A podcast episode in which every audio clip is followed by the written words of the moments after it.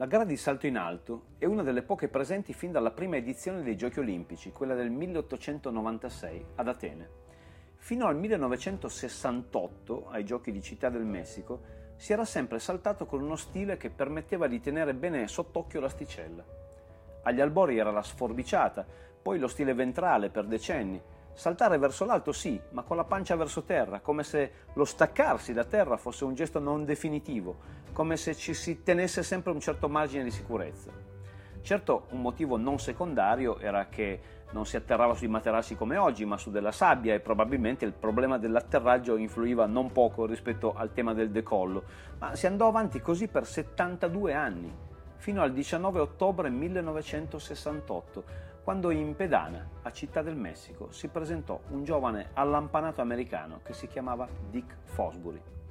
Fosbury era un ragazzo con una storia personale tormentata che aveva trovato nell'atletica la sua strada, sì proprio la sua personalissima strada. Nato a Portland il 6 marzo del 1947, Fosbury era uno dei figli del baby boom e come tutti i suoi parietà trascorse l'infanzia nel pieno degli ottimistici anni 50, quando il PIL americano era superiore a quello di tutti gli stati europei messi insieme, la produttività tre volte maggiore della media del vecchio continente. Molti di questi soldi finanziavano un sistema educativo in enorme espansione, nel quale una parte importante era attribuita allo sport, eh, cui erano instradati tutti gli studenti fin dai primissimi gradi di istruzione. Il piccolo Dick, già un lungagnone fin da quando indossava i calzoni corti, optò per il salto in alto, che praticava con l'antiquata tecnica a forbice a cui restò fedele fino alla scuola superiore. A 16 anni il suo nuovo allenatore lo persuase a passare al ventrale, ma i risultati restarono pessimi. Era ritenuto un atleta dal talento, diciamo così, mediocre, ma lui, Dick Fosbury, aveva deciso di cambiare le regole del gioco o meglio di portare la sua impronta in un gioco esistente, una traccia nuova, un percorso inedito. Tutti i parametri restavano uguali, tranne uno, che lo aveva portato a elaborare uno stile nel saltare che era decisamente innovativo. Non un salto verso l'alto, ma verso altro. Preparazione, focus, rincorsa e poi acquistata alla massima velocità il decollo lo sguardo perde l'asticella dal suo orizzonte e si rivolge al cielo, mentre di schiena il corpo supera l'ostacolo.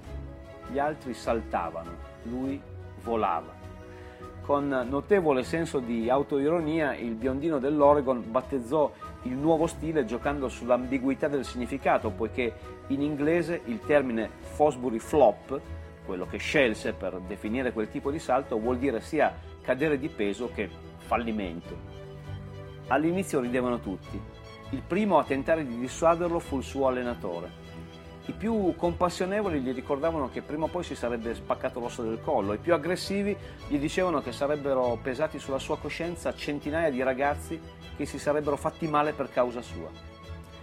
Ma Fosbury non cercava solo l'altezza, cercava un cambio di prospettiva, un cambio di paradigma. Bisognava affidarsi, punto. Dubbi? Timori? Voglia di tornare indietro? Certo, succede. Ma se è pieno il mondo di persone che sanno fare bene qualcosa quando è facile, i campioni sono coloro che sanno fare bene una cosa quando è difficile, quando le probabilità sono sfavorevoli, quando perfino quelli che hai intorno ti consigliano di lasciar perdere. Si tratta di avere quella mentalità vincente la cui caratteristica fondamentale è quella dell'essere felice quando i tuoi competitors sono difficili da battere.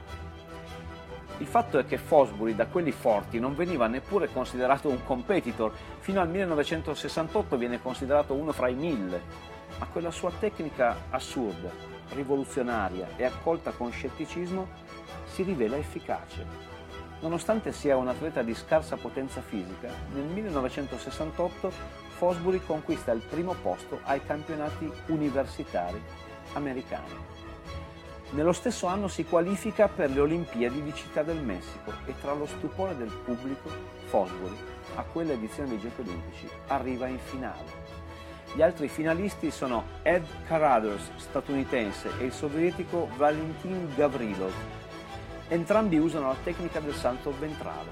L'asticella è a un'altezza di 2,22 m. Gavrilov sbaglia tutti e tre i salti a sua disposizione, viene eliminato.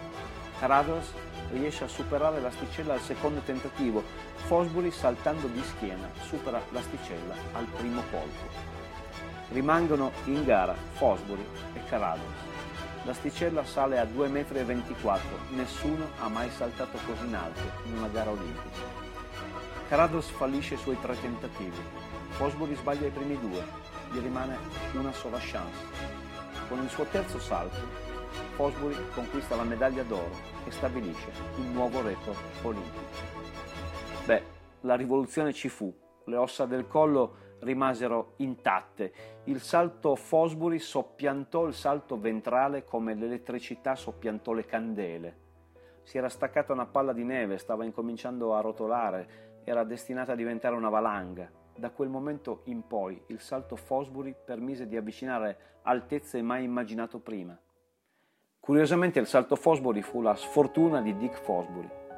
Col tempo il nuovo metodo di salto viene adottato da un numero sempre maggiore di atleti che sono mediamente tutti fisicamente più dotati di Fosbury, togliendogli quel suo unico vantaggio.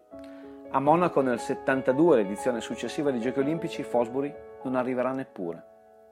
Ma quella voglia di prendersi cura di un gesto e contro l'opinione di tutti, portarlo fino al suo compimento più alto, per lui era più che sufficiente. Per tutti gli altri, tutti coloro che erano arrivati dopo, fu una rivoluzione copernicana e il salto ventrale oggi è puro modernariato. Esiste un posto a Torino che si chiama Area X, nato con lo scopo di divulgare la cultura della protezione. In Area X accadono cose, si raccontano storie e ci si può immergere in una realtà virtuale che sensibilizza e fa comprendere cosa vuol dire protezione. È un'iniziativa di un grande gruppo bancario assicurativo, ma non vuole vendere, vuole attraverso spunti e riflessioni le più diverse tra di loro creare consapevolezza. Protezione vuol dire sapersi prendere cura di noi e dei nostri affetti, costruire una rete di protezione appunto che permetta di farci arrivare il più serenamente possibile ai nostri obiettivi. Anche la storia di Dick Fosbury ha nella cura e nella protezione la chiave della sua bellezza. Il racconto di oggi spero abbia acceso curiosità e stimolato qualche riflessione.